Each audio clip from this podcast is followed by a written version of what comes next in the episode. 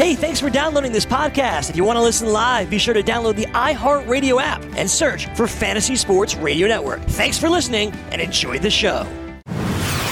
You're listening to the Fantasy Sports Radio Network.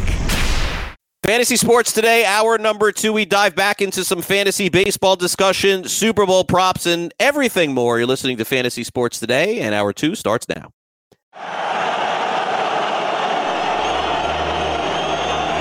Fantasy Sports Today.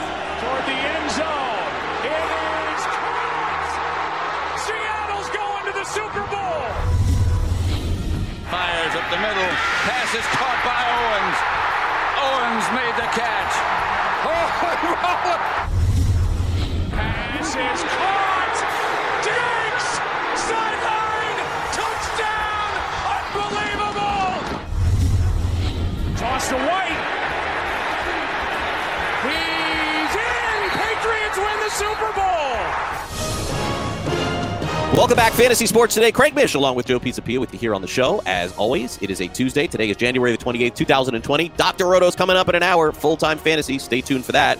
We cover it all here on this show. We got some Super Bowl props to talk about. Also, some bad finishes from fantasy baseball hitters in 2019. Some breakout stars as well. But, Joe, we start off uh, with the top story in fantasy baseball of the day, for sure which is Starling Marte from the Pittsburgh Pirates headed over to the Arizona Diamondbacks for a couple of uh, prospects, a couple, honestly, that I had not heard a lot about until yesterday. Two top 20 guys in the Diamondback system. But certainly when you look at players under team control like Marte is over the next couple of years, that National League West, man, uh, San Diego, Arizona, I mean, two teams that are improving quite a bit. And the Diamondbacks all of a sudden went from a team last year, Joe, that looked like they could be in rebuild mode They've added Bumgarner. They've added Marte. They've added Kole Calhoun to go along with Ketel Marte and some of the other players they have on the team, like David Peralta. A good pitching staff. We talked about Zach Allen yesterday. That Diamondbacks win total certainly. I mean, it would not shock me to see them win 90 games this year. That was a big ad with them getting Marte, provided he's healthy. That's a like a four win play, a four WAR player. Uh, we'll get to the Pirates here in a minute, but I think that a fantastic ad for Arizona. Yeah, I, I, agree. I love that they're being aggressive right now. I'm sure the fan base does too. We said it, you know, just the other day, and we're saying it again here. Last year at this time, it was doom and gloom. Goldschmidt's gone, everything's yeah, gone. We're gonna get rid of Greinke, and now look, look at what happened, and look at how excited mm-hmm. everybody is for this Arizona Diamondbacks season right now coming up. And part of it is because the Giants are out of it, and Colorado is a hot mess right now, trying to figure out who the hell they are and what they're doing. But really, as, as good as the Dodgers have been, there's no reason why Arizona can't compete. And there's no reason that despite the Padres have improved, I think we'd all agree that the Padres still have improvements to make, including in that rotation that is still very suspect. Whereas the Diamondback rotation has a guy at the top of it who has a lot of experience. Now, I mentioned those splits, the home road, not pitching in San Francisco could be a big problem for Bumgarner. We'll see how that works out. So you have to be very aware that there's some risk there with Bumgarner as a fantasy entity. But for Starling Marte, it's it's good to be on. Look, it doesn't really improve his numbers all that much. Maybe a little bump in the home runs. Maybe you go from the low 20s to maybe he cracks the 25 range potentially. But look, he is a 25 25 kind of profile player. I think that's where he is right now at 31 years old. He's not going to steal 47 bases again. That's not going to happen. No. That was four years ago. Forget that. But in terms of even last year, when you think about the Pirates, you go, oh, it's not a very good team or whatever. But you know what? He scored 97 runs last year in 132 games. The problem is he hasn't played a full season since 2015. So that's kind of the negative that gets attached to Marte. However, he's a very good player. Splits are pretty good. Uh, the speed is still there. He improved dramatically over his uh, stolen base percentage year over year. The year before, he had thir- 33 steals and got caught 14 times. Last year, he uh, had 25 steals, got caught just six. So he cut that marginal more than in half. That's what you want to see. Still hits for gap power, still hits for average. This is a terrific addition and a pretty good defender. So right now, I think the Diamondbacks are looking like a, a, really formidable team in that wild card race at the very least. I can't th- put them with the Dodgers because the Dodgers pitching is just is still very you know at the top so much better than everybody in that division. But man, I love it, and they didn't have to give up much. I mean, maybe these guys in a couple years become something, but you always have to take that risk. And if a player is three years away, look at what can happen three years away. Look at how Nick Senzel was can't miss, right? Three years later, four years later, here we are still waiting for Nick Senzel to be something. So, you know, no matter how good those prospects are, no matter how highly touted they are, if you have a chance to get a proven major league player and control him for a couple years, you do it every single time, Craig. Yeah, no, yeah, and, and look, there's, I mean, I, I think this this division is very improved. The Dodgers will be who they were. Um, I am bullish on the Padres. I think the Padres are going to be better. And and maybe Joe, this is more of a reality than fantasy. But when you're a general manager and your life is on the line in terms of your uh, work life like AJ Preller's Right. is. No, I understand. Yeah, I like he like I'll I'll t- uh, give it to you in black and white. He is getting fired at the end of the year if they don't have a good year. It's done. Like he's had a lot of time to rebuild this team. We're going on almost a decade. The, Mhm. I, I'm I don't know if they have to make the the postseason. They got to get close. Like they have to be very good. You don't do everything that you do. They've mortgaged a lot of what their future is for now. It has to get done. Two So- two things too, because you know we just talked about Martin the other day. Does this open up a spot for him in Pittsburgh? Boy, let's go to that. Because that was let's go to that for a minute because if you're the Pirates right now, and I know that the reported payroll number is hovering around 43 million for 2000. well, that was that was part two of my question. Is the the payroll's Like, now forty three million? I- I Mike am- Trout's making thirty seven this year. I am trading Josh Bell tomorrow. I mean, I am absolutely moving Josh Bell. I got to get him out. I got to get what I can. Their outfield to me, Bryan Reynolds is a starter. Okay, so that's you know we know that going into this year, but now it's like nothing even talk about. Like Bryan Reynolds has to be the best player on the Pirates right now. Their outfield is Jason Martin. It's Guillermo Heredia.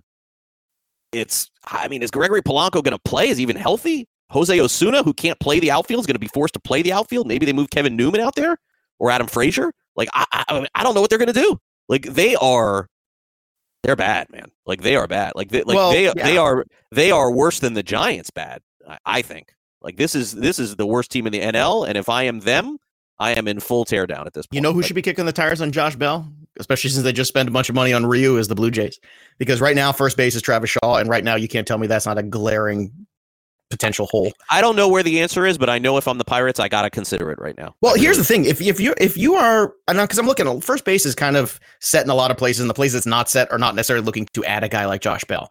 But Toronto, I feel, is a perfect landing spot for him because you get a sense of also bringing in somebody that can really protect the lineup a little bit with these young guys like Gurriel, like Guerrero, like Biggio, like Bichette. Because the second half of this lineup is is very suspect there. I mean, Grichuk has some power, we all know that. But I mean, when you get the Teoscar Hernandez has been disappointing. Uh, you know, you got Derek Fisher playing right field right now. You, you got a lot You'd holes have in the to, second you, you would, but I don't know that the Blue Jays are going to mortgage young guys. Like I need to find a team. Well, here's the thing. ready Here's to the win thing. right now. If if you're the Pirates, do you take like like Kevin Smith is a shortstop prospect, right? Who had a down year last year, but two years ago had a great year. Maybe you start with him and another guy because if you are the Blue Jays, you've got so many of your top prospects already playing that they're clogging up those spots. There's got to be more depth at the position players stuff in you know in those positions in your organization where they're going to get blocked for four years. So the next JD Davis that's going to get blocked by Alex Bregman, there's got to be somebody like that that's going to get blocked by Vlad or Bichette or Biggio or one of these guys. I imagine they actually have the goods to get a deal like this done. They're not going to deal Pearson, but still, Toronto's the one team right off the bat that I look at and I go, "Hey, that's that's one." Or if you, you know, if if the Nats didn't just sign uh, bring back Zimmerman for a year, I wonder if the Nationals would be looking and say, "Boy, Bell would be the perfect guy to help." You know, kind of that seems Soto that seems lineup. better. Yeah, that seems more realistic. I, I just Toronto's still not in the win now mode, so that to me would be it. Um, the one team that struck out across the board offensively on a lot of players, to me, that would I don't think they they also don't have a ton in the minors, but I would unload it would be Texas. If Texas could stick Bell at first, and I, you know, again, I've mentioned how much I like Ronald Guzman, but I got to call a spade a spade on this one. Uh, they really don't have a first baseman. So you stick that guy at first, that changes literally everything about that team. They And don't maybe- have a great, you know, I they don't, don't think have a great farm a system. No, they don't. get They don't have no. a great farm, but maybe that's the deal. Is maybe you got to unload to get it done. Um, you know they still they you know, Guzman obviously would go back to Pittsburgh. There's no question. So that would be. I mean, you know what? Let me let me you know if you start with Kolby Allard and some of those pitchers. Oh, no, no, no, no, no, no, no, no. I, am not saying look, Kolby wasn't good, but I'm just saying. No, no know. one's taking Kolby Allard for Josh Bell. It's not happening. They're going to have to trade. Whoever their best prospect is is going to Pittsburgh. So I mean, you want to tell me who it is, and that's who it is. Uh, their best prospect is Taveras, the outfielder, Leody Taveras, I believe. Well, that's who's going back to Pittsburgh. I mean, because Bubba Thompson had a terrible year last year. Josh I would have said Bubba Thompson, but he had a terrible year last year. Well, that that that's the deal. Um, I, I don't know that they'll do it. They'll probably they have to save some face, but every story right now coming out of Pittsburgh is is uh, got to trade Josh Bell. That's basically what they're saying. You got to do it now while you can, uh, Right. because you're, you're going nowhere, and it makes a lot of sense. It really does. Um, after the year that he had last year, we'll see what Pittsburgh decides to do. Tough to find fantasy value on that team this year, but it's going to have to be done, especially in these only leagues. Uh, we'll be back with more fantasy sports today. Don't go away. Uh, it is uh, time to dive back in uh, to some Super Bowl props. Want to be the next daily fantasy millionaire? Dunk on your NBA DFS competition with dailyroto.com and dominate on FanDuel and DraftKings this season. Compete with the pros with dailyroto.com, optimizer, and the most accurate projections in NBA DFS, plus lineup alerts, breaking news, late swap support, and much more. Save 10% on winning NBA DFS advice with promo code DUNK. Visit dailyroto.com backslash dunk to learn more.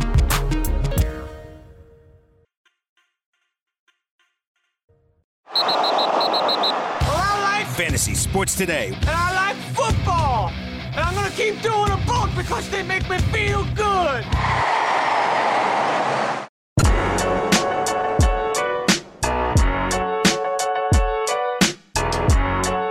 And welcome back to Fantasy Sports Today. Craig Mish along with Joe Pisapia with you here on the show. And uh, hopefully you guys are having a nice Tuesday today. Yesterday we talked about some of the Jimmy Garoppolo props for the Super Bowl. And, you know, it's interesting this time of the year because that's really what we're talking about. So uh, I thought we would go through some of the uh, reception props and some of the receiving props here. And if you are uh, somebody who's taking a look at these, uh, just head on over or just Google the Westgate uh, props. This is uh, page three of their like i mean how many pages is this like uh 50 page prop sheet i don't know there's a million of them so i'm going to go through some of these and we'll take a look at them and you guys can let us know what you think at craig mish at joe Pisapia 17 so uh, here are and, and again a lot of these are random and a lot of these are guessing but that's kind of what this is now when it comes to the super bowl props joe usually i try to isolate about five or six that i like the most and to give you an idea on these and this is like a narrative that has gone along and i agree with it is that a lot of people feel like the smart people feel like when it comes to Super Bowl props is that Las Vegas is going to allow you to get an edge on a couple of these. They're going to. Uh, there are some that are better than others. But Joe, there's a notion that because of so many of so much of the public who will walk into a casino, that I always use the Pringles example. Could you walk into a Las Vegas casino on Super Bowl Sunday, Joe, and just bet one prop and walk out and leave? You probably can't. You know, it's like, oh, I want to bet this, I want to bet that. There's so many people that want to do that that it's not like Vegas is willing to take a loss, but the maximum bet on a prop is not 10 grand. You know, like you can't, like you could bet 10 grand on a game anytime you want in Vegas. You can't bet 10 grand on a prop. They're not going to allow that. Maybe 500 bucks, maybe a thousand bucks. In fact, online, it's only a couple hundred bucks. Most you can do. Some of these are only 20 bucks or 30 bucks. That's the max. So, given that, if you can have some wherewithal to just bet one prop, you could probably find one that looks great, is great, and you win. But then, Joe, you know, you got to bet on another one, and you got to bet on another one, and that's when you start to run into problems. So I try to isolate five or six, and then I'm done.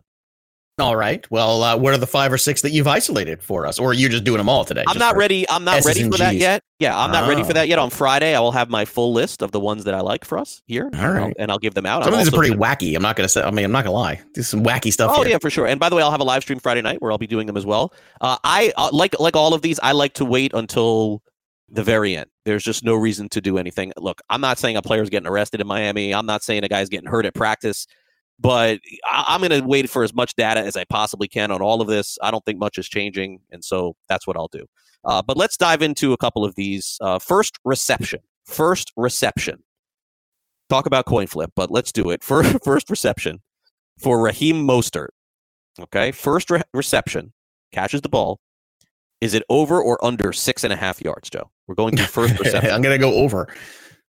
I'm going to go over because you know, I, honestly, I wouldn't blame you if you didn't have a lot of analysis, but I'm gonna at least. There's no you. analysis on this. This is this is like throwing things up in the air. But here's the only thing I'm going to say: the, the offensive line of the 49ers is very good, and if the kind of plays that they run, you know, I you know, I've watched enough 49er football that I think what they're going to have is a whole lot of blockers in front of him, and that gives me the opinion that he can go for more than six and a half. That- and that's great. reception. Now that's what we're looking for, right there. All right. That's- Well, but there you go. There's my analysis on it. you Because true. delivered. You get you Juszczyk- delivered on that. well, that's why I get the big bucks, baby. If Kyle Juszczyk is out there in space in front of him, he's going to go for more than six yards just if Juszczyk's there in front of him. So uh, that's and they don't. You know, Mostert is not Marshall Faulk. Let's No, be he's honest. not. He's not. But But, at he the looked same like him time- in the last game. Well, yes. Well, I mean, you know, Green Bay Packers. What have what have we been saying all year? The biggest paper tiger there is. They got to a great spot. They got the number two seed, and they got their doors blown off by the 49ers. They- I think they would have got their doors blown off by a couple of those teams. But anyway, I think a Um, Florida man would have beaten them. well, yeah. I mean, especially with a laser pointer in Aaron Rodgers' Oh face. God. you know, Oh All right, Tyreek Hill. I I, I got to tell you, this seems high. This number Yes, seems I high agree. for the first reception. 12 and a half. I think they are dragging you into an over, and I think this is an under. I like well, they're dragging one. you into that first play of the game, flea flicker. You know, try to catch him. You know, not ready, uh, and you get like a catch giant. for Tyreek Hill over the middle. 12 and a half is under. Yeah, I, I would go under two. Just try to get. I think with the Super Bowl, the thing you want to do most of the time, it's different. We're spoiled. I know I am by watching the Patriots play. They're used to these kind of games. Most teams are not. The 49ers are definitely not.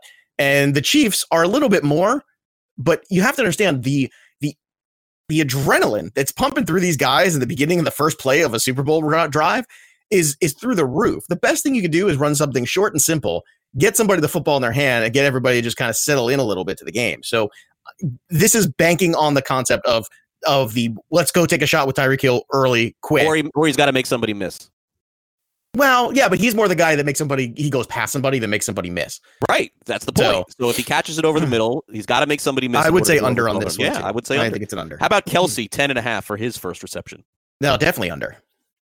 Mm, I'm not as you know, he can break a tackle. That's my concern. He can break a tackle. Like Hill, he makes a move. If there's two guys there, he's going down. He can, Kel- but I think Kelce, that that's I'm the worried eight 49ers yards, and then he. uh, but the 49ers have the linebackers to cover him. See, that's the thing. A lot of teams don't. The Kwon Alexanders of the world, a couple other guys they have on that team, they they have a linebacking core that's more more able to run with Kelce and keep pace with him. And they're big and physical too. So that's that's the one thing Right. about this. That I to me, this game plan is you stop Kelce. Make Tyreek Hill beat you. That's fine. Mahomes is going to beat you anyway. Take away Kelce and at least give one weapon less because that's the go-to safety blanket guy. If you can slow that down, you have a real chance. And that's what the Patriots did. They lost that game on a couple bad calls, but that's what they did very effectively in that game. And, and that's how you beat Mahomes. That's how they did it in the NFC Championship game too. Right. Uh, by the way, I enjoy doing these for like a segment or two because I think they're interesting and it gives you some breakdown. On satellite radio last year, I was forced to do two straight weeks of this every single segment. Two straight weeks, like Yes. Two straight a weeks of segment or like props. the- no the whole show. Two straight weeks, two two hours every day. Well, we've got props to do, Craig. Everybody loves props. Oh what, gosh. what what I was you so angry. on? What I was I was so angry. what It was- not there to do? No, I, I like the props and I like doing these for Yeah, like it's fun for a segment or, or two, two. two Yeah. hours every day for two weeks. I mean, how do you analyze them past what we just said? Uh, It was it was like pulling. Do we have to go back and look at the footage of every time It was Travis very Kelce his difficult. first? It was it was it was very difficult because a lot of them were were kind of coin flips like this, and it got to the point after like doing it for an hour. Plus, how much like, "Oh action is on these? Compared, I know Uh, a lot, a, much, lot, but- a lot, Okay. a lot of a lot of action. But again, there's a you know people see the the thing is is that you do a prop right, and you say like, oh, I would bet oh everything on this. You can't, you cannot. They're not going to take that kind of action on it. Well, that's why I wonder They're how not gonna be action there is on these because it's No, limited there, on how there's a lot wager. comparatively by the public. There's a lot because one person puts two, 20, one person puts 50, one put. There's going to be a ton of action, but no one can drop 200 grand on a prop. You know why? Because think about it, they they can't have that kind of exposure. A lot of bets that are, you know, you walk into a casino and you want to bet 500 grand on a game, they, you know, they hit the pause button. They go in the back. Uh, okay, fine, we'll take the bet. And then they hypothetically, Caesars, let's use Caesars as an example. Caesars calls another casino and they bet 500 grand on the other side and then they win. They get the VIG no matter what, right? Like that they get 10% or 15%. That's how it's done. You can't do that on a prop. Where are you going to lay this off? Can't who are you going to call and be, hey, will you take 500 grand on Kelce? What do you mean? No way. I won't do that. That's that's that's part of the equation. Does that make sense? It absolutely makes sense. Yeah, I, I, I definitely think I can't. I can't imagine doing two weeks of this. I mean, what? Two what are you down to? Two What's the first? How how We long it- into the like, game does Andy over Reid and touch his again. mustache? What, I, I, where I are think we it- with I think it's enjoyable from a betting perspective to give people, and maybe even a one-time two-hour show. And by the way, I'm doing a live stream. We're doing a whole hour on props, but it well, that I can understand. You know, but it was people are tuning in specifically for that for an hour. weeks. You have it in like a podcast form, but to sit there and like, if I'm was- driving in the car spon- listening to you do this, I'm going to punch you in the throat. It was sponsored. It was sponsored. Well, then, but- ding, ding, ding. but That's but it's my beef about. at the time was was look, if you want to do a week on it, okay, you know Super Bowl, but we were doing it the week before. We were doing it like all of the week before the Super Bowl. I'm like, come on, like there's baseball stuff going on, like there's a lot of other good stories, and it just we sucked. can't do that. We've got It lots of sucked. I- I- sponsors. I, think they're doing it again too. I'm not sure. All right, uh, Sammy Watkins, I would definitely go over on this. 11 and a half, first reception by him. What do you think? Uh, He seems like he's only a big catch guy. at this Yeah, I yeah, I would say over too because that's that's all he's good for. Where's the over under on Jimmy Garoppolo's porn stars like that he'll you know Oh, get with That- after the that's Super on- Bowl? That's, online. You can Yeah, now that's a prop that I want to see. Let's let's get to that. That's a fun prop. Okay. Well, he's got a good track record there. That's, obviously, that- a obviously, lot Joe, Joe like me, Jimmy- not as into it as you would expect. Joe, Okay. let me tell you something. Joe knows that there's a better chance of Jimmy Garoppolo getting with a, a- an adult film star after this game or before this game than there is of Sammy Watkins catching a lot All of right. balls. We we, uh, we obviously did not get to nearly enough of the props. Um, we will do more tomorrow. We'll uh, knock out some, of course, on Friday. I'll give you my best ones. And if you want to go back and listen on demand, earlier in the show, we had David Bierman on from ESPN. He broke down a lot of them, too. All right. We'll be back to some fantasy baseball talk in just a minute. Don't go away. Want to be the next daily fantasy millionaire? Dunk on your NBA DFS competition with dailyroto.com and dominate on FanDuel and DraftKings this season. Compete with the pros with dailyroto.com, optimizer, and the most accurate projections in NBA DFS, plus lineup alerts, breaking news, late swap support, and much more. Save 10% on winning NBA DFS advice with promo code DUNK. Visit dailyroto.com backslash dunk to learn more.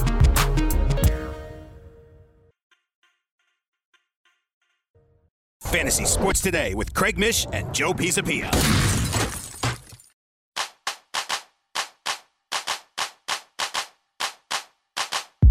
Want to light the lamp on DraftKings and FanDuel this NHL DFS season? Join dailyroto.com, learn from the best daily fantasy sports players, get updated fantasy hockey projections for NHL DFS, line combinations, and build stacks for tournaments in the Daily Roto NHL DFS lineup optimizer. If you are playing daily fantasy hockey without using Daily Roto, you're doing it wrong. Enter the promo code ACTION for a 10% discount. That's promo code ACTION for a 10% discount.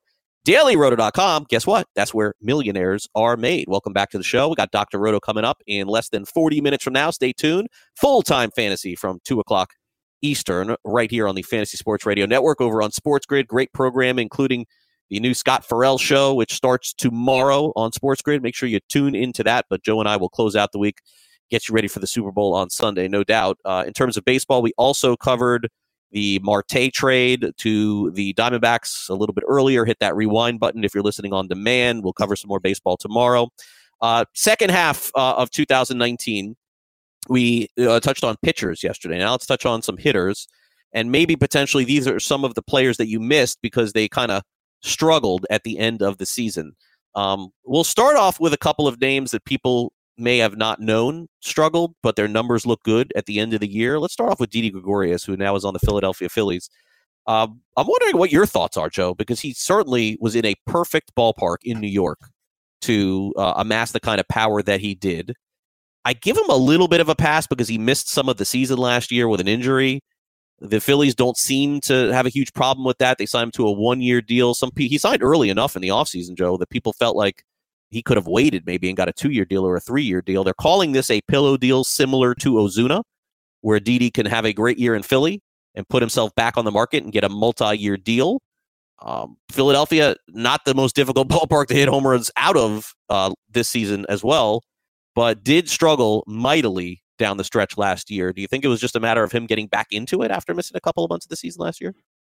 I don't. I mean, 60 games is a pretty good sample. You know, it's it's not like he played 25 and you go, okay, well, you kind of throw that out. 60 in the second half is a pretty good, uh, pretty good chunk there as his post All Star break. And over that time, he hit just 223 with a 268 on base percentage and a 714 OPS.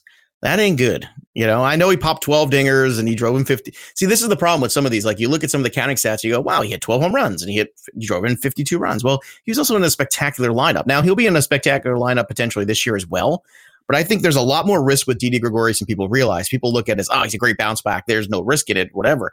There is. There definitely is. And I think if you do take Didi, even late, that you have to kind of hedge your bets. You have to have somebody else who plays shortstop because I think that that slash line over the last 60 games is enough of an eyebrow raiser for me, at least. When I see a guy's OBP go, when a guy's OBP goes under 300, that's a giant red flag to me. When it goes under 270, that's even bigger red flag. Like I said, this is not like a 20 game sample. This is 60 games here. This is the entire second half.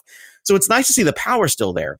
But if you're a five by five player or even head to head points, you got to ask yourself here, okay, how productive is this and how much do I need to Yeah. take this into consideration when I'm building my roster? And I think that's the thing with Didi is I think everyone's looking at him as, oh, great ballpark. It'll be the same. He'll hit pop home runs, whatever.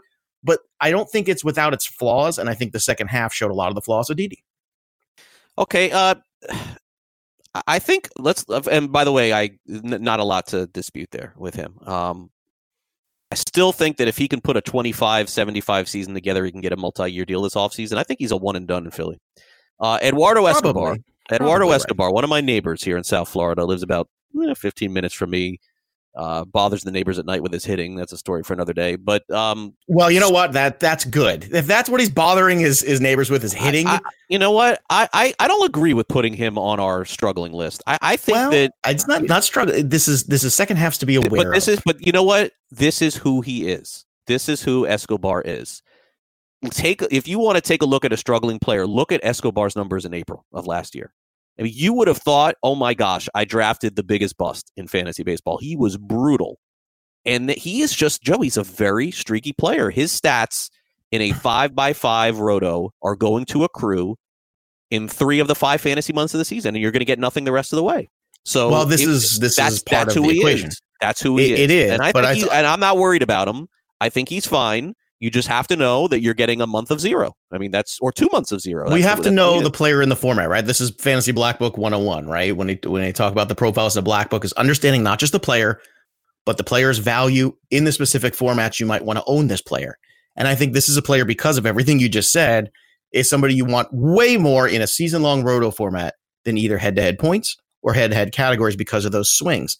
Now, head to head categories, especially, he can be a bit of a drain sometimes as well. Because if you look at this situation here, yes, the home run, the power was there, 17 home runs in the second half, 50 RBI. That's great. That's what you want. He hit just 236 and he had a uh, a 280 OBP. That is not good. That is a problem because if you're not getting on base and you're not making contact, basically your one true outcome is home run. And that's something from a points or a head to any sort of weekly league you're playing head to head. That can be death because when those guys have bad stretches for two, three weeks, that's a huge drain. It's a huge negative. It's pulling down your roster. So I'm not saying Escobar is not a good player. What I'm trying to bring uh, out is the fact that his second half had some holes in it. That if you're looking for just a complete repeat, when you look at this the season long, you look at the, oh, you got 260 and he's got 35 bombs and all this stuff. Yeah, it's great. But you also have to understand there's also some not great when you dig a little deeper into the stats and some of the splits. And one of them is the second half, where he, although the power was still good, it came in chunks. And the rest of it, the contact, the OBP, the plate discipline, all that stuff, not there as a hitter. So I'm glad to hear that he's taking a lot of b- extra BP at night in your neighborhood. Yeah, that actually makes yeah. you feel good. Yeah, I, I'm not worried about him at all. I, I'm not. Um, Okay. I'm, I'm taking a look here. As uh, the first month, I didn't say he's not draftable. Oh no, I I, you know, I think he's fine. But uh, 230, in- 280 is not good. but uh, let's see, it was 20 games into the season last year.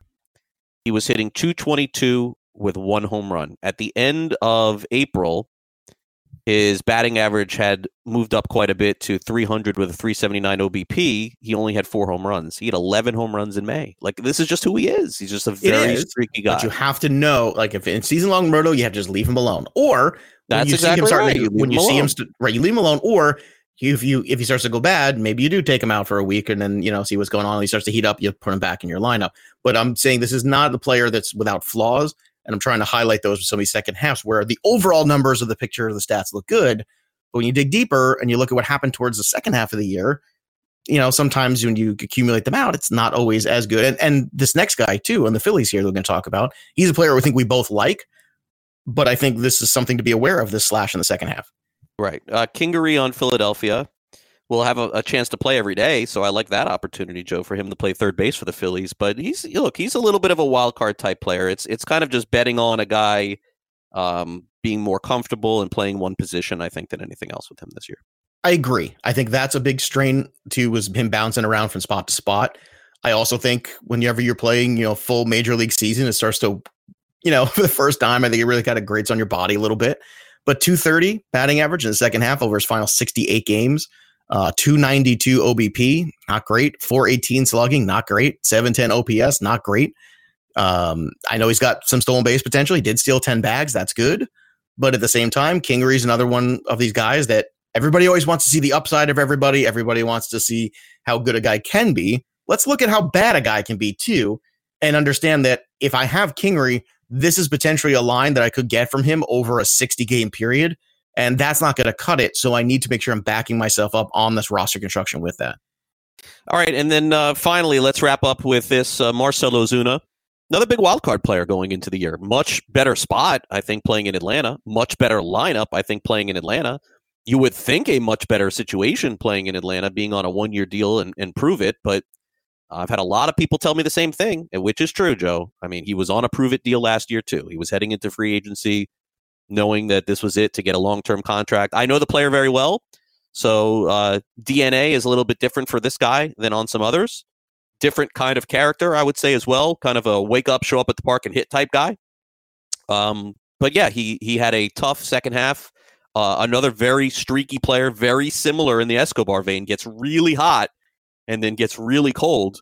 Uh, also suffered through some injuries, but I think overall the numbers that he put up last year will be similar to this year. What do you think?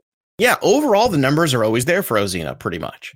But in head to head formats, let's not forget the last 52 games, he had just 214. 52 games.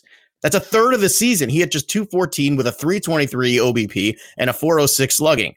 I'm sorry. That is not the kind of guy that you want out there. And I understand Ozuna is on that second one. I'll tell you what, the wake up and hit guys eventually, sometimes, guess what? You know, eventually you got to work a little harder sometimes as you get older to So keep you, that are edge. you out on him? I am I've never been a giant Ozuna guy. I don't know if I can I can probably count on of all these years of playing fantasy baseball, the Marcelo Ozuna shares I could probably count on one hand in all the different leagues that's, that's, that's fine. And it's not because he's a bad player. It's just because when you dig into him, you see things like this that make you go, ugh. And I, you know me, I play more head to head. So this kind of stuff is just, I can't have this. I cannot have a player like Ozuna going for a 50 game stretch hit in 214 Right. and just nine home runs over that stretch too. That is not great. So this is the second show me deal. If I'm getting, I don't think I'm getting any discount on Ozuna. I wish I was, but I'm looking at the stat line from Ozuna and I'm thinking, well, I can get that in a couple other places too. Oh, by the way, Castellanos is signed, Ozuna signed. Alciel oh, Puig, Craig, where is he? I mean, where is on. he, Craig Did I- Mitch the did I- third? Did I not tell you this one was coming You did. I'm. That's why I'm saying it. I'm saying, look, where's the Alciel Puig? Where's Omar? Who's Omar? Where's Puig? I'll, I'll tell you, my, and we'll wrap with this, and then we'll get to some breakout players. I'll, I uh, here is the extremes for Puig. It would not shock me if he signed as soon as this show was over in 15 minutes to a one-year, 10 million dollar deal with Cleveland. Wouldn't shock me at all. It also wouldn't shock me at all if he didn't play a single game this year. So if you like that kind of risk, That's a big. that that is the kind of risk that you are you are drafting with Marcelo Zuna in fantasy this year. You mean Alciel Puig? Yasiel Puig, sorry. Right. Yasiel Puig could could sign today with the Indians. Yasiel Puig could not play a single game all year long, and just decide, you know what, I'm not, I'll just sit out the year and I'll, I'll try again next year. I mean, literally, those are the extremes with this player. If you like that kind of uh, variance, have at it. Take the player. We'll be back with breakout players in 2020 in fantasy baseball. Don't go away.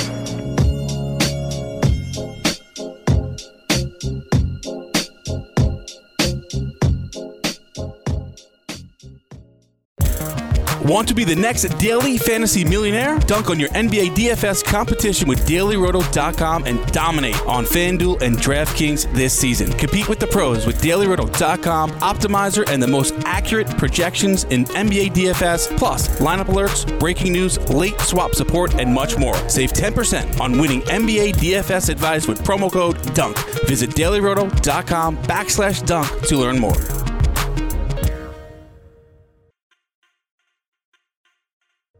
Fantasy Sports Today with Craig Mish and Joe Pisapia.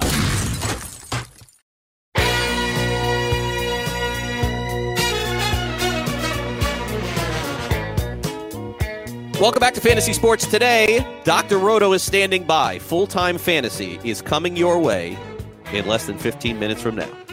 I'm sure a lot of Super Bowl discussion, a lot of fantasy baseball discussion as well, and of course, honoring uh, the passing of Kobe Bryant on uh, on Sunday in that tragic air uh, helicopter crash, along with many others who uh, perished that day. Certainly, our thoughts and prayers with them as we continue to do our shows here. Uh, breakouts in 2020, Joe. Uh, we're looking at the American League Central today. Not a fantastic list, I would add. But uh, a, a lot of a lot of a lot of options. Oh, just being honest. boy. A lot No, of options. true. A lot of options on the White Sox. Okay, there's a lot. I mean, you could go. I mean, Reynaldo Lopez kind of broke out. You could go him. You could No, go. he was not good last year. The ERA was bad. Oh, he had a five ERA last year. He had some good starts. He had some really good starts. He has a good start. So did Anthony Young. He lost 20 games one year. Don't dismiss Reynaldo Lopez. I don't. I'm I'm an I'm an, a Reynaldo Lopez dynasty owner. You could Get go. You could- you could go. You could go for with him. Um, you could go with Luis Robert. Well, Robert's too easy. So who's gonna do that? Why you know? Why would we do that? I'm, That's too easy. I- the White Sox are the one intriguing team here. They've got a lot of options. That's what. That's my yes. Uh, Dylan Cease is another intriguing option Dylan too. Cease. can- Dylan Cease. No, okay. Dylan Cease. He's So so give good. me give me your guy. Who do you got? I think it's Kopech. I really do. I look at Michael Kopech and he's healthy now, and he's got the best fastball, arguably, of anybody in the minor leagues. And I know he didn't pitch last year. I get that. Yeah, that's the worry. But it is it is a worry. But you know what? If we did that every time with a pitcher, we'd have no pitchers. So we can't we can't live in this world. There's there's two guys on this list. And look, Robert is the guy. Okay. But how long? How many times are we going to talk about what Robert is on this show? We know I, he. I agree. He's a guy with power, a guy with speed, a guy that strikes out. How many much. Innings for. Kopech? Uh, Kopech at the major league level is the important thing. Now, here's the thing. Let's take you through Okay, it. another question. Uh, in two- How many innings will Kopech throw this year? What's the over under? At the major league or total? Are, are we are we using minor league stats, Joe, this year in fantasy? Let me know which league is that. No, we're Major not. but league you- stats. I just I didn't know if you're asking like as a bigger meta question or if you're asking a very It's not specific meta world fantasy peace. question. Give me the amount of innings you expect Michael Kopech to throw with the White Sox this year. I think he's going to throw about 90 innings with the White Sox this year, Okay, and I think right. that's enough to make fair. him very viable. Okay. I think you're going to get. I think you're going to get about. thought you were going to 50 say from him. 150, and I was going to throw. Uh, No, Iguana no. Oh, come on. No. He. I mean, there's upside for more. Here's the thing. He has nothing left to prove at AAA. I know, but This is a team- Tommy John guys do not throw 150 innings coming off that. Just doesn't. No, but also Tommy John guys don't also throw 150 miles an hour the way this kid does either. Which is So even more risk. Look, here's the thing you need to know about Michael Kopech. Okay, Michael Kopech is one of the most electric fastballs you'll ever see. The control has gotten better over time too. This is a guy that I think at some point in time is going to get a shot in this rotation. I think he's probably going to throw about 50 innings or so in the minor leagues, and then they're going to bring him up. And I think in the second half, he is going to be somebody that's very difficult the first time around the league for a lot of guys to have. Look, he's going to be a limited young pitcher. He's going to be a five inning guy, but it's just not it's not, it's not interesting to talk about Robert all the time. I want to talk about somebody else who I think could contribute. I think you got to do it. Yeah. and and and this is why I want to talk about Kopech because we are we've talked about Dylan Cease. I told you last couple starts for Dylan Cease were very good, but it's also September, which means he's facing some inferior talent.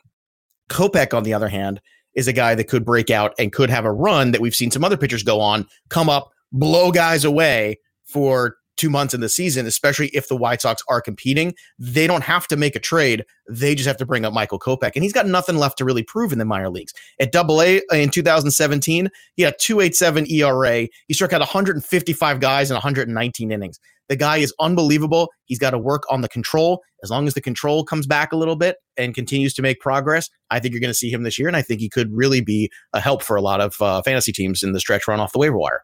All right. The Indians uh, certainly have a lot of options because anybody could play in that outfield right now.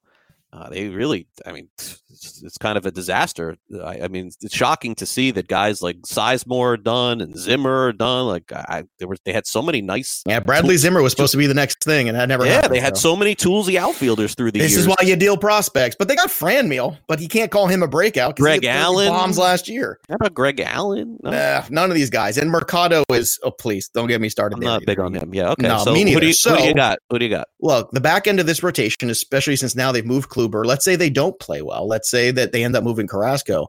Okay. Triston McKenzie is another one of these guys. People forget. Yeah, high level Another guy. guy. Mhm. Another guy coming off. Also, a guy too that has more innings under his belt than you would think. 2017, at the age of 19, he threw 143 innings already.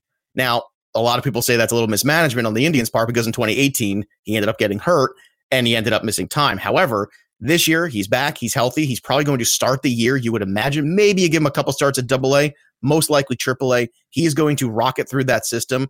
You want to talk about the opposite of Kopech in terms of a guy that's got great control because this is the guy still has a big strikeout potential here too. We're talking 10K per nine in his career. We're talking a guy that the the back end of this Indians rotation is a lot of contact pitchers. It's the Civales and Plesacs of the world, and those guys are fine. But we're talking about McKenzie being the kind of guy that can come in and just light up guys, and I think that's something to really pay attention to. Yeah, it's uh, Indians are, are not loaded with guys to choose from, so this seems to be a Well, but also look at the track record of them growing pitching because Clevinger, No, very good. I like Civale. I, I'm going to probably end up with him a couple leagues.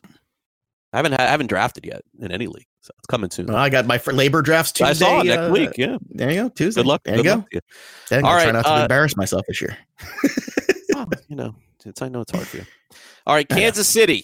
Kansas City. I got my own for this one, but uh, go ahead and give me yours. Ryan McBroom, because I like saying it because it sounds like a fun Scottish name. Look, Ryan There's no McBroom is a guy in like Yankee system. Ryan McBroom. oh yeah. No way. Hey, he- here we go. Hold on. The guy who's blocked in the Yankee system. They've already soured on a lot of guys. They have Oh openings gosh. all over the diamond. This guy can play first base. This guy can play the outfield, and this guy can DH. Last year at AAA in Illinois, he hit 315 with a 400 OBP and a 574 slugging, a 976 OPS over 117 games, 26 home runs. He came up 23 games for Kansas City last year at the end of the year that nobody saw. He hit 293 with a 361 OBP. This guy can hit a little bit. And I think is one of these dudes that might pop in there, might end up playing more than people realize because let's be honest, the Phillips and the Bubba Starlings of the world and all these other guys that were supposed to be the next thing have not worked out. And the fact that they re-signed Alex Gordon tells you everything you have to know about where they're at in terms of their depth. And I think this is the kind of guy that could come out of nowhere, kind of like what Merrifield did, and have a pretty good season because nobody was talking about Whit Merrifield three years ago. Nobody was really talking Actually, about Hunter Dozier a actually, couple years um, ago. That's what this team does. Actually, we were talking on my other show about Whit Merrifield, shockingly enough, but the GM came on the show and told us. I, I, What, I mean, the- very rare for me to Before he to- came up. Yeah, saying that that's the that's the Right, okay, that's guy. fair. I was shocked. We were all like, "Who the hell is that guy?" Right. But know, before but- that breakout minor league run that he had, he was a non-entity prospect. You know that, I know that, we all know that. He was a just a he was just filler prospect guy. That's all he was. He was filler all of a even sudden, going to the big leagues. No one thought anything. right. And in the second half, everyone's like, we gotta get rid of Whit Merrifield because he's gonna turn into a pumpkin. Well, he never all he No, did he last year great. was hit 200 hits and, and scored 100 runs. Yeah, they, they have. A, I'm not going with McBroom. No offense. Sorry. I'm going to go with uh, Khalil Lee. I've heard a lot about this kid, and I really think if he gets a chance to play, this is the next big base stealer. This is the next Billy Hamilton. And you may go, oh, Billy Hamilton. But look, the guy was drafted in the seventh round in fantasy drafts for like 10 years straight because his ability to steal bases. If he gets a chance to play, he's going to steal a lot of bases. He's like the fastest player in all of the minor leagues. He can do nothing else. But but in a in a place where why why we look at, at home runs in roto leagues and go, oh, we need to have home runs. You need to have steals too. It's like the same category in a roto league. Mm-hmm. So you do, but home runs give you RBI and runs. But home runs are also there's so many of them. If you don't have enough, you But fall I think behind that with no one stealing bases, this is a guy to keep an eye on. Their outfield. I mean, Brett Phillips is most known for laughing at this point. I don't. I don't know what else he's. Well, here I was gonna say, look at Brett Phillips right now. I mean, I, I think I think he's done. You know what? Here's the funny thing. There's a small part of me that wanted to say Maikel Franco, only mm, because And- and be sometimes you and I small. both know No, it's a very no, small, but forget you and I both know sometimes a guy just goes to a different place. Somebody gets a hold of him. Sometimes the whole like, wow, a team got rid of me. The team that drafted me got rid of me. Sometimes that lights a fire under a guy. If Maikel Franco had a decent year, it. it would not shock me. But I don't think it's going to happen. That's why I didn't put him on. but I'm saying so- it wouldn't shock So, me. so again, to to open up a spot for Khalil Lee, here's what would would have to not happen. First of all, odds of Alex Gordon being on the Royals late in the season, what ten percent? Trading him, no doubt, right? Well, that's why I like McBroom because he plays left field. Hunter Dozier, maybe he's okay. Maybe. Odds of Whit Merrifield being on the team after the All Star break, fifty percent. You know, like there there's some openings here for some players. Now it is the Royals. Let's let's be real. But um, I'm going with Yeah. Khalil Lee. I think there's a chance for him to succeed. Um, real quick here, uh, Minnesota.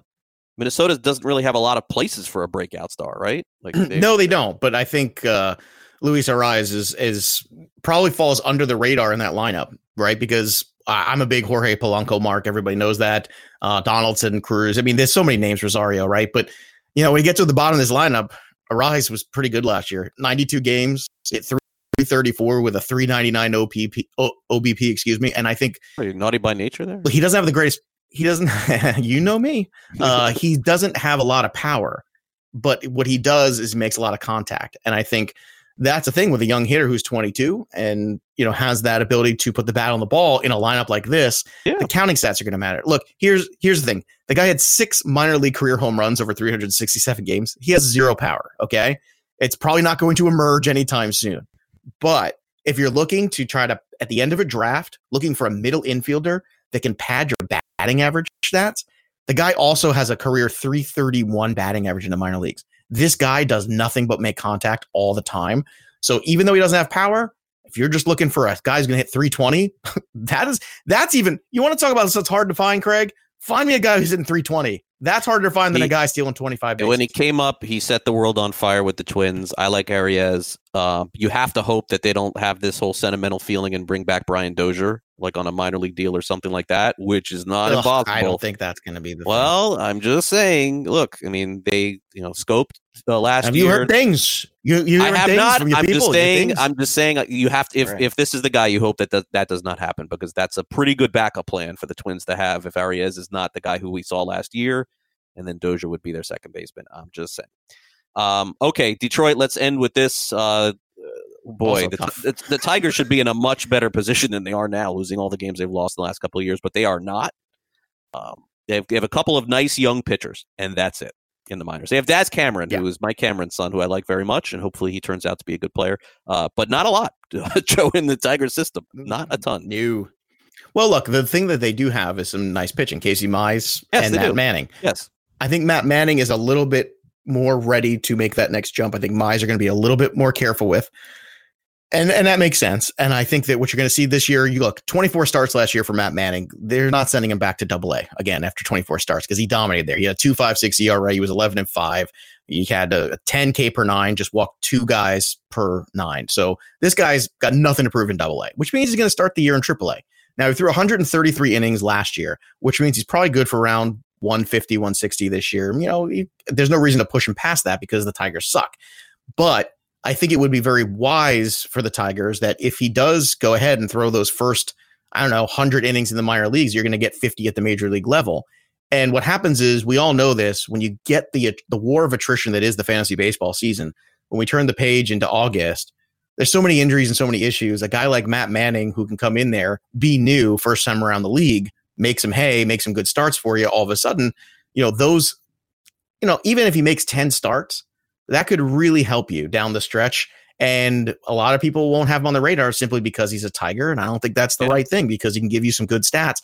I think he's a very polished pitcher. And I think he hits the majors first before Mize does, personally, even though I think Mize might have the higher ceiling of the two. We'll be back with the two minute drill when we return on Fantasy Sports Today in just a couple of minutes. Don't go away.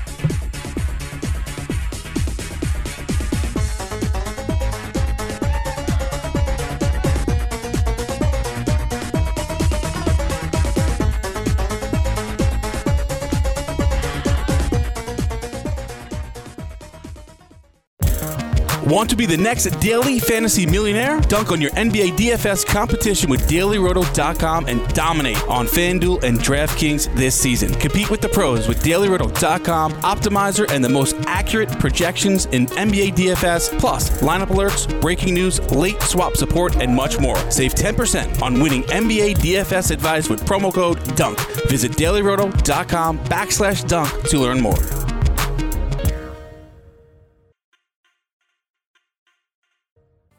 Fantasy Sports Today with Craig Mish and Joe Pisapia.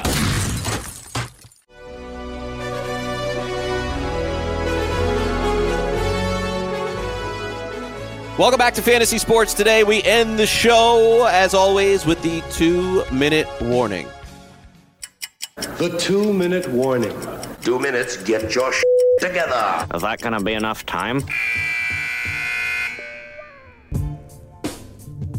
We'll end the show today with, as we talked about earlier, the lone remaining offensive free agent that is out there with the potential to hit 20 home runs, 80 runs driven in. Make no mistake about it, there could be somebody out there that is filling that category. But the one guy that we know is Yasiel Puig. And as I reported a couple of weeks ago, Yasiel Puig was asking for $15 million a season for Major League Baseball teams, in addition to asking for not just one and not even just two, but three year deals for some teams. I get it. Yasiel Puig is an eccentric guy. Spent the offseason going abroad, going to Asia, wrestling with sumo guys. Uh, he's always been different. He's always been himself. He also runs a fantastic foundation, uh, the Wild Horse Foundation, which helps kids. Uh, and so there's a lot of positive things to say with Yasiel Puig. But does Yasiel Puig want to play this year? I'm not sure. Is Yasiel Puig going to play this year? Yeah, I think so. Will he play opening day? Maybe. There's just a lot of questions regarding this guy. If he wanted to play and if he wanted to be signed, he would have already. This is a different situation when you're represented by Scott Boras and you're Nick Castellanos, who, by the way, got an opt out after the first year of his contract. If Puig wants to play, you probably need to see something happening over the next couple of weeks. I'm staying away from him this fantasy baseball season just because I don't know what is going to play out. Maybe this will all be for naught and he ends up sending, signing his one year deal this week, next week, maybe even today. But they're carrying a lot of risk with Puig going into the season, there's no doubt. That'll do it for the show. Thanks again to our producer, Sean Guastamakia, and Chris Pavona. For my co host, Joe Pisapia, I'm Craig Mish. Full time fantasies next. We'll be back Wednesday at noon. Have a great day, everybody. See ya.